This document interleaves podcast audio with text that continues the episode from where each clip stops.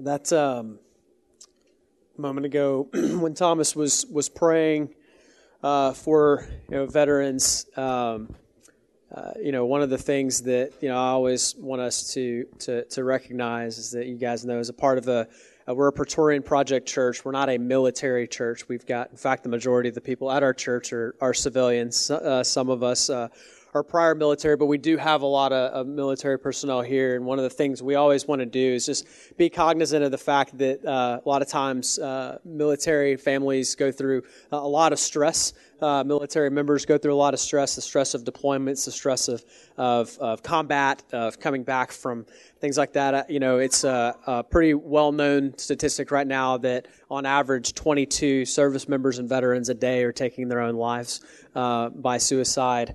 Um, and so it's a uh, it's something. It, Brian Collison is the pastor of Pillar Woodlawn, which is one of our sister churches um, down in uh, just uh, south of us, south of Alexandria. And one of the things that Brian has uh, taken it upon himself to do is uh, it's his goal to talk, stop and talk to 22 veterans every day. Uh, and just shake their hand and, and ask them, look them in the eye and say, How are you doing? Um, now, I mean, that's a pretty pretty lofty goal, but I would that's something I would encourage. Maybe you guys, maybe it's just one. Maybe you find one service member or veteran a day and shake their hand and just look them in the eye and sincerely ask them, "How are you doing?" Uh, I mean, if we just did that, uh, you know, on a regular basis, um, it could, you know, you never know. You just might provide hope to somebody who's in desperate need of it right in that moment. Uh, and so, uh, I know me personally, um, you know, I've uh, that's touched my life. Uh, my, my, roommate took his own life while we were deployed in in 09. and so I've, you know, it's real. And so, make sure you encourage uh, a veteran, uh, especially this week uh, if you see one. Okay, so this morning we're wrapping up our uh, our week of prayer emphasis. so uh, we talked about prayer last week. This week we're going to be in Matthew chapter six, talking about prayer again. You know, prayer is both the easiest and the hardest thing to do in the Christian life. It's the easiest and the hardest thing to do. It's so easy that a child can do it and yet frustration over prayer can make a grown man cry.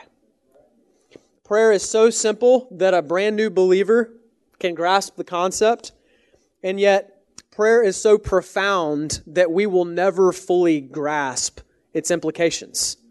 Prayer is the easiest thing in the Christian life, and it's the hardest thing in the Christian life. One of my earliest memories of my childhood has to do with prayer. Um, I was probably about three years old and uh, I don't remember why, but I was always fascinated with thunderstorms. I was fascinated, I still am. I, I used to want to be a, a, tornado chaser, a storm chaser uh, when I was a kid, and who knows, maybe I'll do that as a hobby one day. Um, but it's just fascinating to me. I love the thunder and just the power of the wind, and the, it's just amazing to me.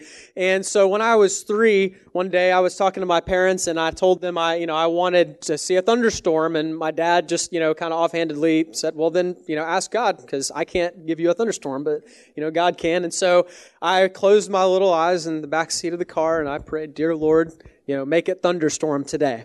And uh, later on that day, I, you know, I don't remember what time it is, but later on that evening, sure enough, the sky began to light up with lightning, and before you knew it, there was a thunderstorm to end all thunderstorms that came, and it was just, you know, and to my three-year-old mind, I was like, wow, like that was awesome, you know, like I'm like, wow, God really heard my prayers, and um, it, it, made such an impact on me that I still remember it to this day. Like I remember the scene of sitting in the car and being in my car seat, and I remember the I remember the rain and the lightning.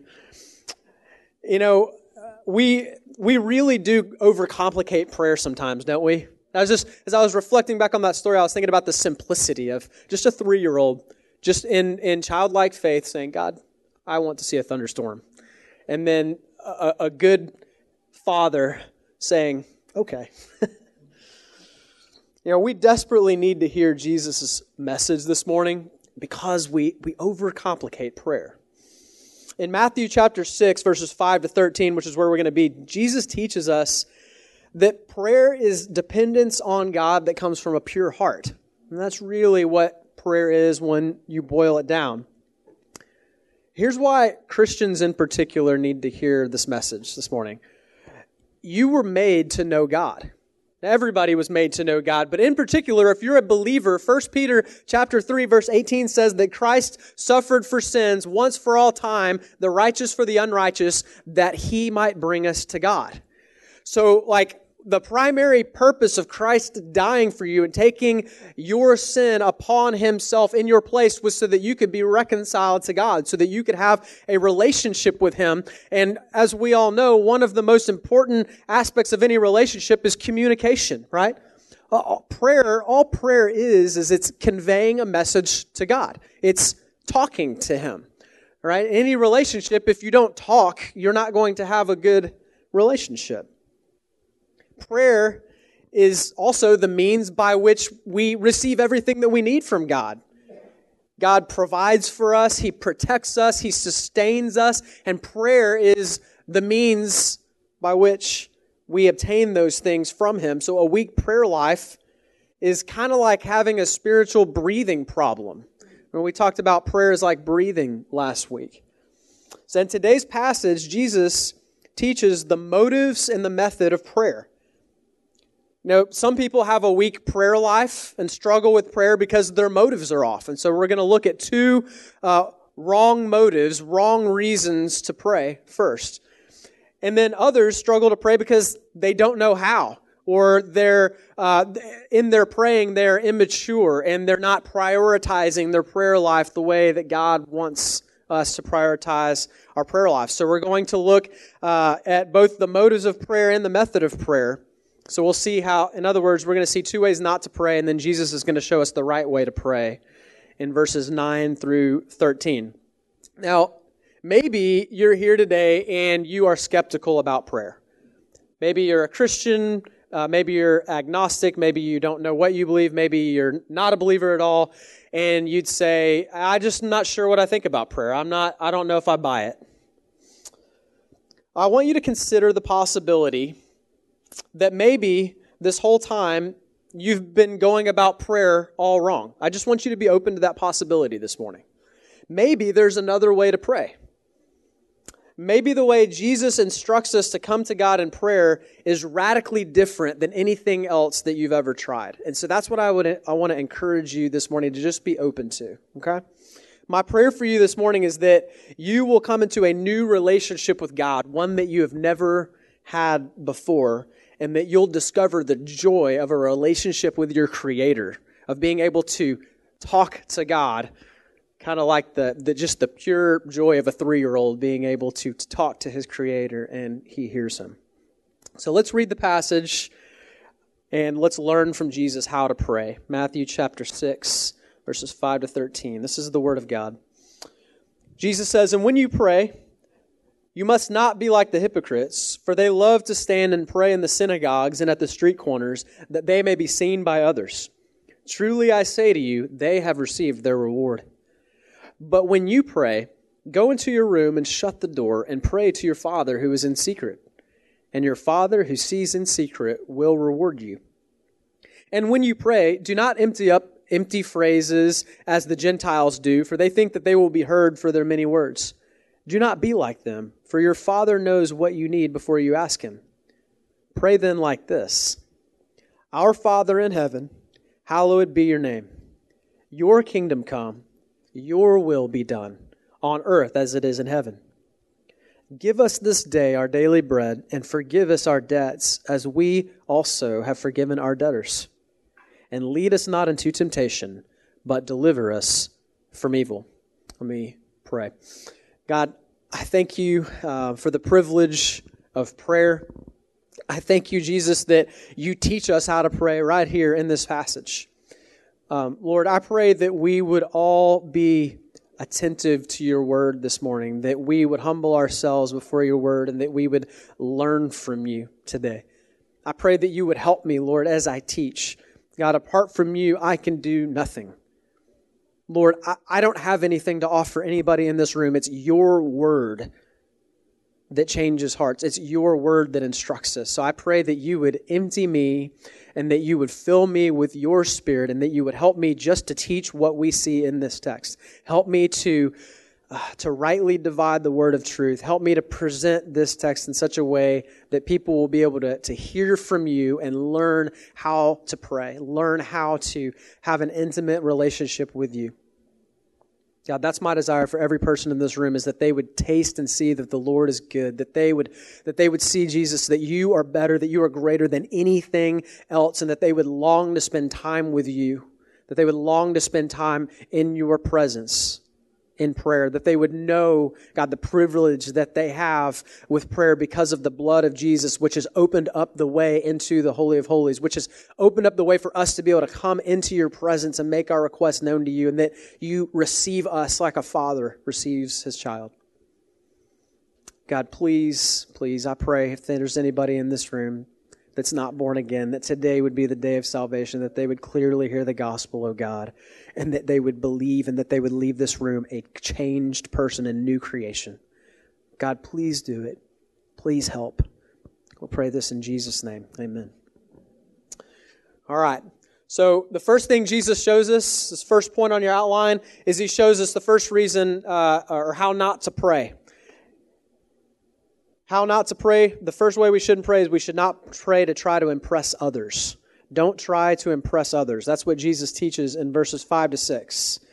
So he first warns us against praying so that other people can see us, to draw attention to ourselves. So pious Jews in Jesus' day would make a show of their praying to make sure that people noticed how religious they were. Now, Jesus is not saying here that you should never pray in public because Jesus prayed in public. And all throughout the Bible, we see public praying. I think about Daniel uh, in the book of Daniel. He would pray uh, in his home in front of the window three times a day, and he got thrown into a lion's den because of it.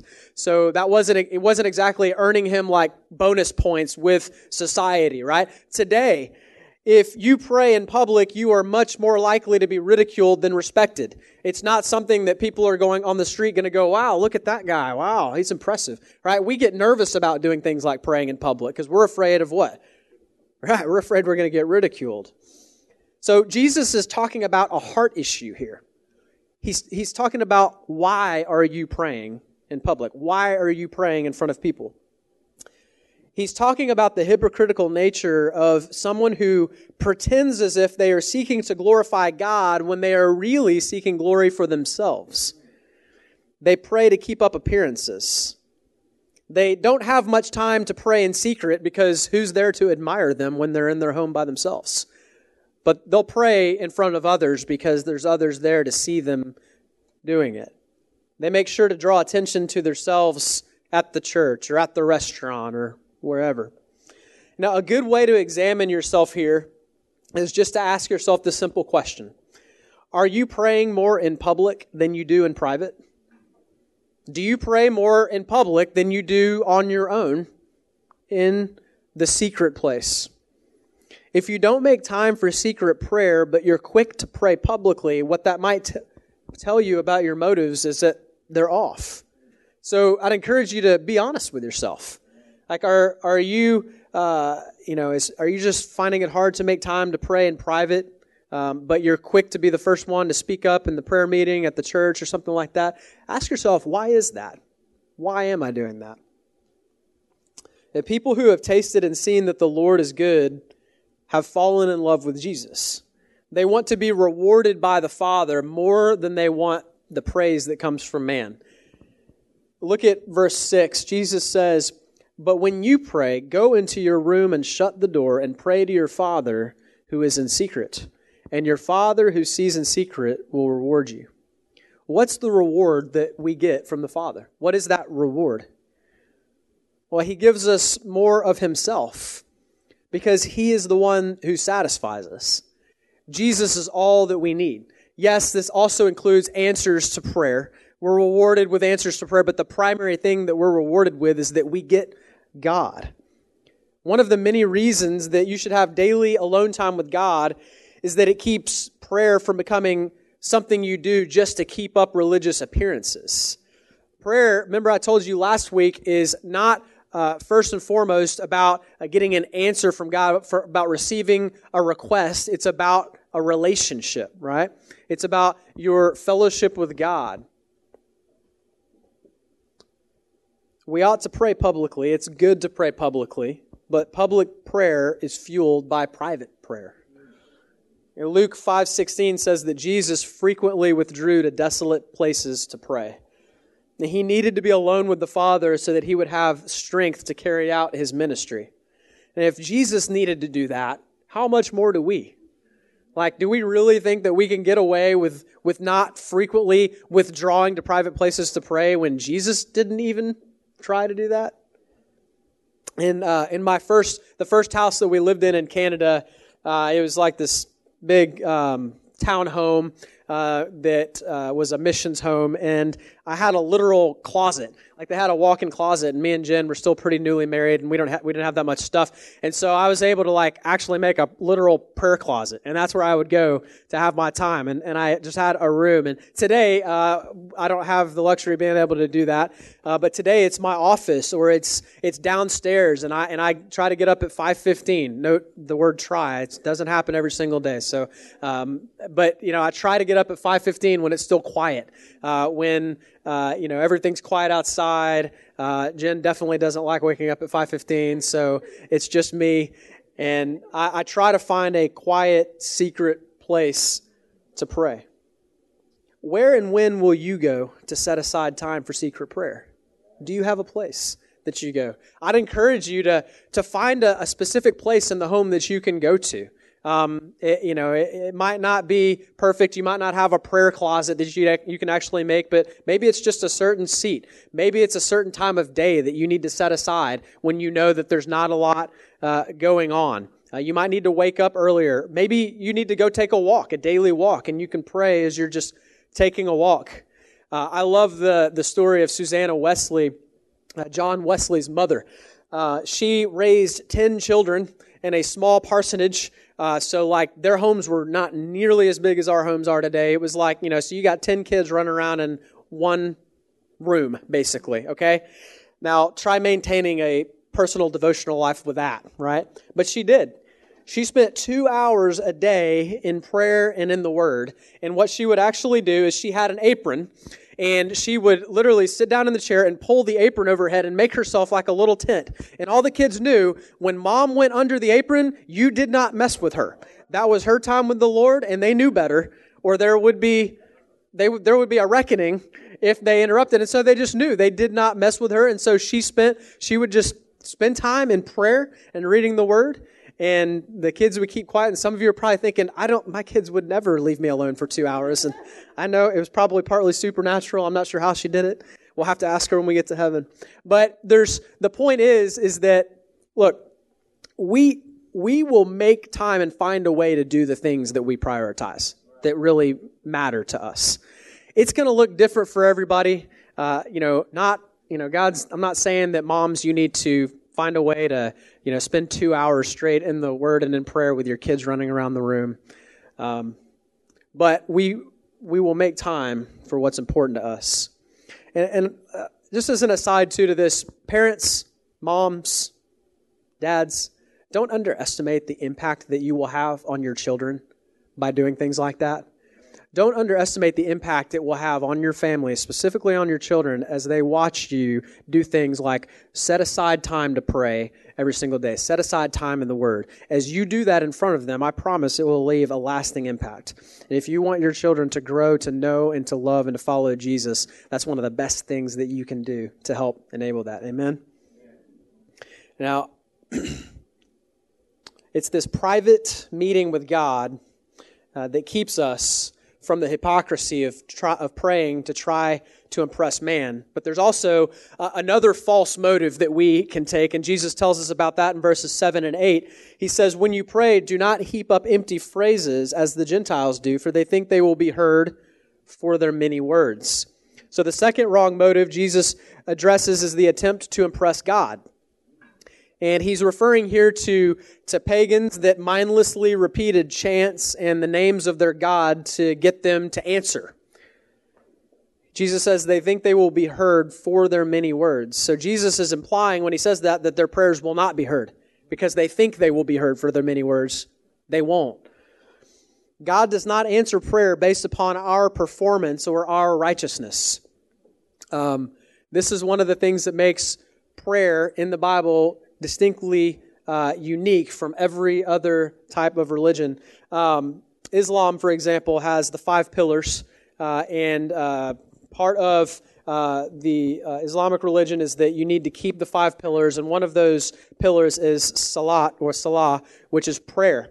Uh, and essentially, it's a prayer uh, ritual that needs to be performed five times a day. Uh, and there's spe- there's a specific uh, way that you do it. There's a body positioning. Uh, there's specific words that you recite depending on the time of day it is. And basically, the more faithfully you keep that pillar along with the other four pillars, the more likely it is that uh, Allah will accept you into paradise. But even if you keep it perfectly, there's still no guarantee that you'll get into paradise because Muhammad himself said that he couldn't even say for sure whether Allah would accept him into paradise.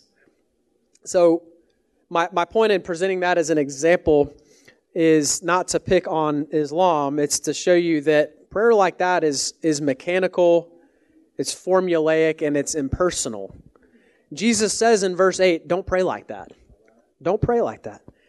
Listen to his reason why, though. This is fascinating. He says, Do not be like them, for. Now he's about to give us, when you see that word for, it means he's about to give us the reason. Do not be like them, for your Father knows what you need before you ask him. Jesus gives a completely different way to pray that is a unique privilege for Christians. For Christians, prayer is not a formula lifted up to an impersonal deity, it's a conversation with a person. Prayer isn't something that we do to curry favor. Prayer is possible because we already have favor. Prayer is lifted up to our Father who cares about what we need and knows what we need already. Let me show you why why trying to impress God in prayer really doesn't work. Do you know what you would get if you actually got what you deserved from God? Romans 6:23 tells us. It says that the wages of sin is death. That's what we would get if we actually got what we were owed. God is holy. He does not take bribes. A holy God doesn't say, "Well, you certainly deserve death, but tell you what, you say your prayers for a few weeks straight and we'll call it even. That's not justice. That's not a holy God. God is, is not going to do that. You and I are deserving of death and judgment, and that is exactly what is coming for every single person who is unrighteous. If you're honest this morning, you know that's a big problem. So, how is it possible that instead we're treated like children that can come to a father. It's because God treated his son like his enemy.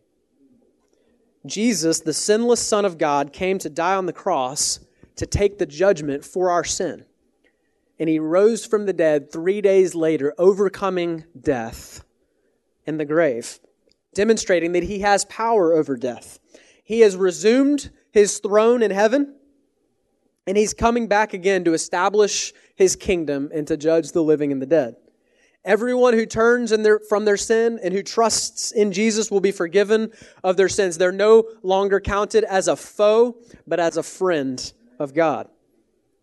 And we receive eternal life, and we can come to God in prayer in Jesus' name, and we are heard, our prayers are heard as if Jesus himself is making those requests because we're no longer getting what we deserve. He gives us what Jesus deserves. There's a huge difference between prayer in Jesus' name, between prayer in Christianity and in any other religion. Do you see that?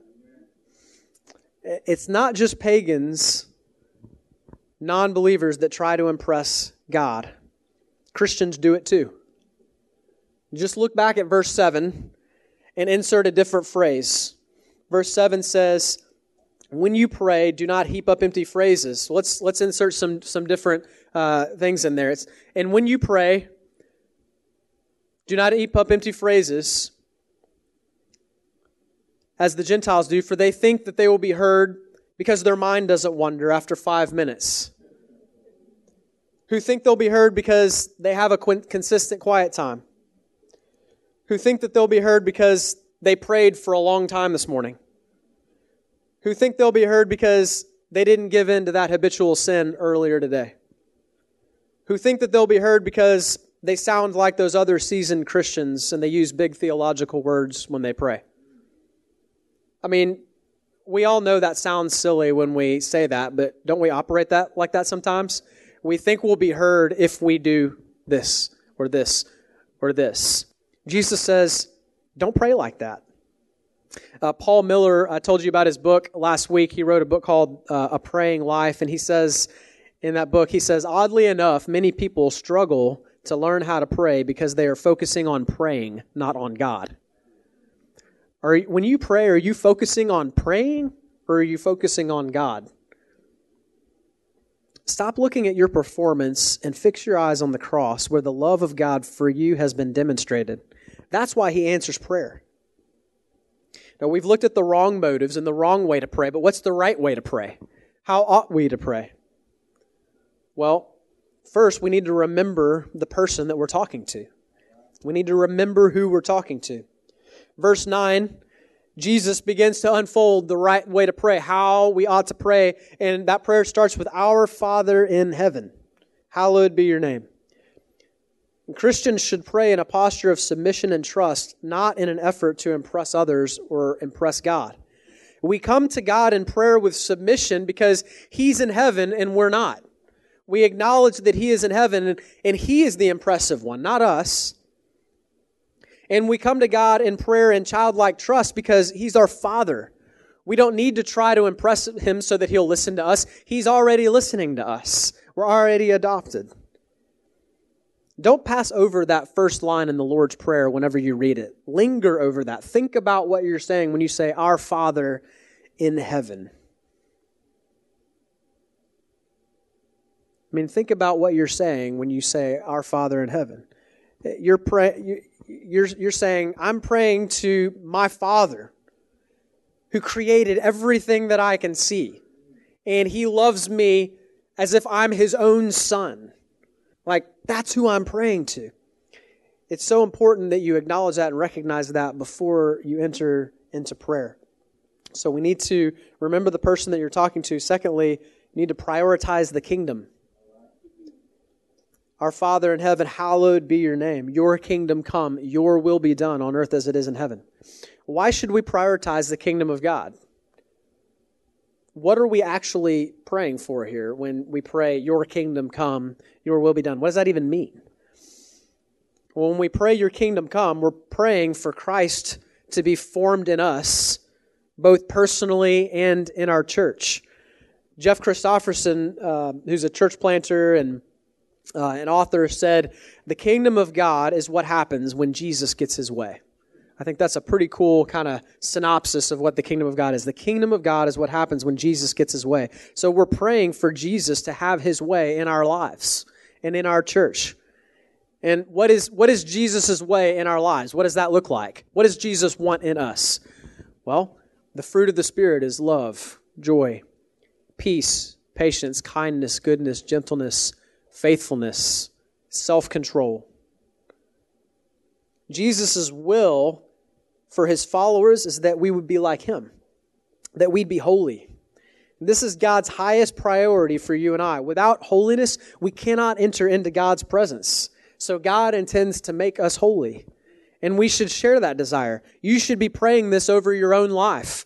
And you should also be praying this for your brothers and sisters in Christ. One of my favorite prayers uh, is from Philippians chapter 1, verses 9 to 11. And I use this passage when I'm praying for, for the other people in our church. Uh, it says, Paul says, It is my prayer that you may be pure and blameless for the day of Christ, filled with the fruit of righteousness that comes through Jesus Christ to the glory and praise of God my prayer that you would be blameless for the day of Christ, filled with the fruit of righteousness that comes through Jesus Christ. I'd encourage you to pray that in your, over your own life. Pray that over the lives of your brothers and sisters in Christ. So that's that's one of the things that we're that we mean when we pray your kingdom come, but it's not the only thing that praying for God's kingdom to come means. Because when we pray, Your kingdom come, we're also praying for the future restoration of all things. There's an already and a not yet aspect to the kingdom of God. The kingdom of God is not fully consummated because there are still aspects of creation that have not submitted to the rule and reign of Jesus Christ. Now, Christians are a part of the kingdom of God because we've sworn allegiance to Jesus. We have said, I am following Jesus. He is my king. I'm going to obey him. I'm going to follow him. I'm not my own anymore. But the day is coming, Philippians 2 says, when every knee will bow in heaven and on earth and under the earth, and every tongue will confess that Jesus Christ is Lord to the glory of God the Father. That day is coming. So when we pray, Your kingdom come, we are praying for that day to come. Revelation 21, 4 and 5 describes that day. It says that death will be no more, neither will there be crying nor pain anymore, for the former things have passed away. And he who is seated on the throne says, Behold, I am making all things new. On that day, evil and all causes of sin and all lawbreakers will be expelled from God's kingdom. And everything and everyone will be subject to Jesus. Let me just step aside for a moment to urge you, if you have not surrendered to Jesus, to do so while there is still time. On the day of Jesus' return, friends, it will be too late. It will be too late. I can't say it any plainer than this. Judgment day is coming, and every single person stands condemned apart from Jesus Christ. Everyone. Everyone in this room. You can resist that. You can suppress that truth. You can pretend that it's not there. But that day is coming quicker than you can imagine. And when it's here, it will be too late. That's why you ought to not put off this decision to trust in Jesus any longer. You ought to do so today. In fact, I would plead with you to do so today. Don't wait. Trust in Jesus. Jesus is the ark. There is a flood coming, and it's God's righteous judgment on sin. It's coming. And Jesus is, is, the, is the ark. He's provided salvation. Faith is the door into the ark. All you've got to do is place your faith in Jesus Christ and you will be forgiven of your sins and you're safe from the flood. In fact, not only are you safe, you're adopted into God's family. But if you choose to resist God and you choose to continue to be hostile to Him and you can choose to continue to be His opponent, and to resist his rule and reign in your life, you are setting yourself up against the God of the universe. Don't do that. Why? Why would you do that? Humble yourself this morning and be saved. Come to him for refuge. You know, to be able to pray, Your kingdom come, Your will be done, it, it, it takes humility to pray that prayer. Just think about what Jesus is telling us to say here.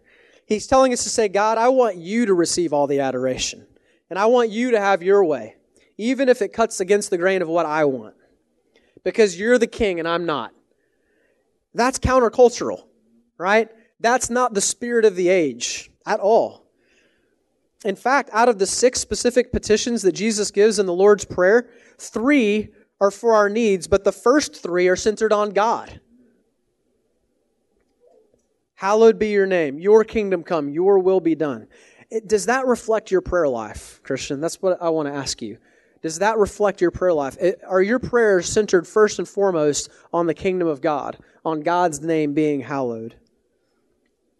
All this is not to say that we shouldn't pray for our needs. In fact, the next three petitions in the Lord's Prayer are exactly that. They are petitions for our own needs, and God wants us to pray for those things. We ought to, and this is the last point in the outline, we ought to petition like a child. He, he, he calls us to petition like a child. There are three primary things that children need, that children cry out for, and there's three primary things that Jesus uh, tells us to ask Him for. Children pray, provide for me, pardon me, and protect me. Provide for me, pardon me, and protect me. Give us this day our daily bread. Provide for me. God cares about your daily needs, even the little ones. This isn't just referring to, to food, but to all of our needs. Me, many people spend a lot of time worrying and fretting over the details of their life, like their bills or their careers or relationships or car trouble or whatever it might be, later on in chapter 6, Jesus is going to say, Don't be anxious about those things. Your Father already knows what you need before you ask. God will give you what you need if you ask. Now, keep in mind, Jesus does say, Give us this day our daily bread. So God gives us what is needed for today. You wouldn't give an 11 year old a five year advance on his allowance, would you? Because 11 year olds are not exactly known for their infinite wisdom. So we don't entrust that much money to them up front, right? So what do we do? We give them their daily bread. We give them what is needed for today because we're taking care of them. That's what the Father does with us.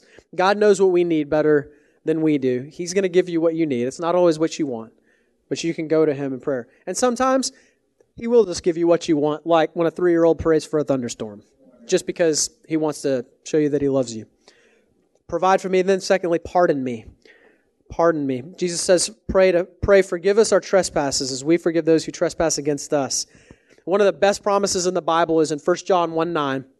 It says, If we confess our sin, he is faithful and just to forgive our sins and to cleanse us from all unrighteousness. This doesn't mean that we need to get resaved or, or saved again every single time that we sin. That's not what Jesus means here. Justification for believers is finished. The moment you're born again, you place your faith in Christ, you're justified. That's done. It is finished. But we regularly pray for forgiveness because repentance isn't a one time act. Repentance is a lifestyle. Okay, repentance is not a one time act, it's a lifestyle. Sin won't damn a Christian who has been saved, but it can hinder fellowship with God.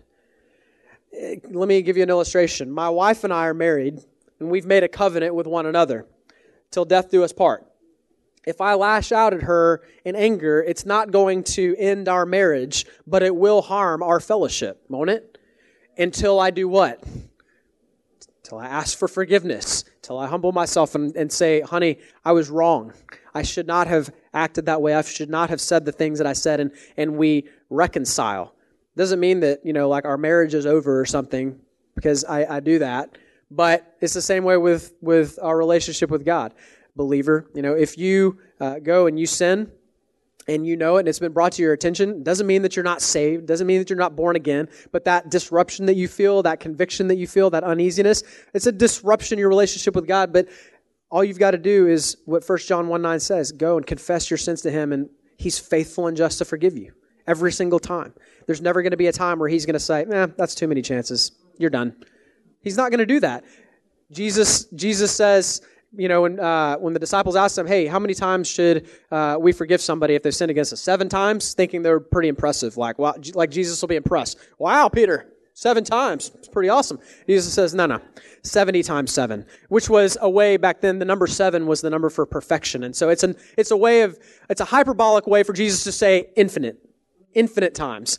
Never stop forgiving, even if they go to you over and over and over again for the rest of your life and commit the same thing. And that's the way that God treats us. The result of experiencing God's grace is that it moves us to forgive others. Verses 14 and 15, we didn't read them today, but they make it clear that if we can't find it within ourselves to forgive others, it means that we haven't truly been forgiven ourselves. We don't understand forgiveness ourselves. Grace changes you into a gracious person. So let me just encourage you in two ways. First of all, uh, if there's something hindering fellowship with God in your life, then go to Him today and seek His pardon. Ask Him for forgiveness and he'll forgive you. And secondly, if there's somebody that you need to forgive, then you need to do that. If there's somebody that you've been holding a grudge against, that you've been, you know, upset with, that you haven't made things right with, let me encourage you to go and make things right today. I mean, God has freely given you grace, so you ought to freely extend that same grace to others. Okay, lastly, Jesus tells us to pray, protect me. Lead us not into temptation, but deliver us from evil. This is talking about protection, especially spiritual protection. Jesus isn't telling us to pray that God never lead us into difficult situations. He's not saying that God's never going to allow us to be tempted. While God himself never does the tempting, he can and will lead us into, into, tempta- into situations where we will be tempted. We see the Spirit of God lead Jesus into the wilderness in Matthew chapter 4 where he's tempted. But the Spirit of God also sustained Jesus and delivered him from evil in the wilderness.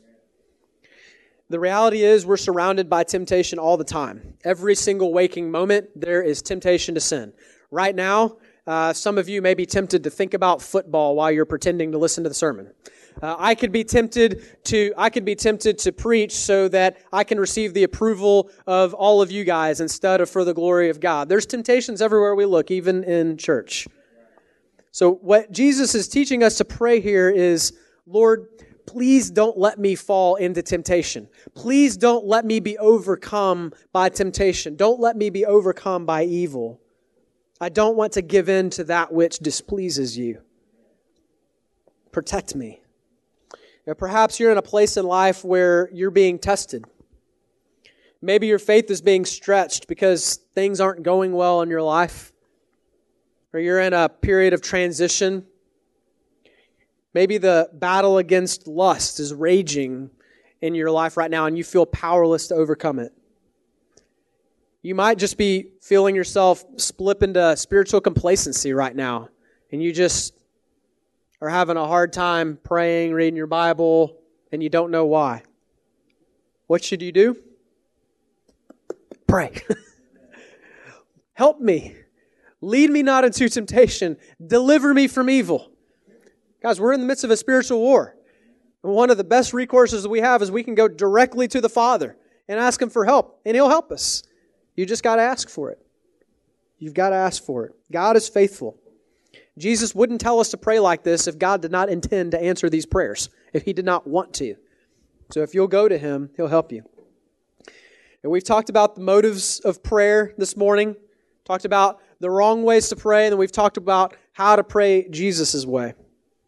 We don't pray to impress people or to impress God, but instead we pray with a posture of submission and trust. I want us to uh, just conclude our week of prayer by putting into practice the method of prayer uh, that Jesus has given us in the Lord's Prayer. So, to close out our time together, I'm going to ask uh, Carrie to come up uh, and to play. And I just want you guys uh, for a couple of minutes to break up into groups of four or five and we're going to spend some time uh, praying. The prompts behind me, uh, the Lord's Prayer, are there, and just pick one or two of those. Uh, and, and, and pray along those lines. So you may pray for God's kingdom to come, or you may pray for forgiveness of sins, or for protection from evil. You can just pick one or two of those. Uh, you don't have to pray if you're not comfortable praying out loud. Then you don't need to do that. Um, only if you're comfortable. Um, but why don't you guys go ahead and group up into groups of four or five? We're going to pray for a couple minutes, and then Carrie's going to close us uh, with a song of praise.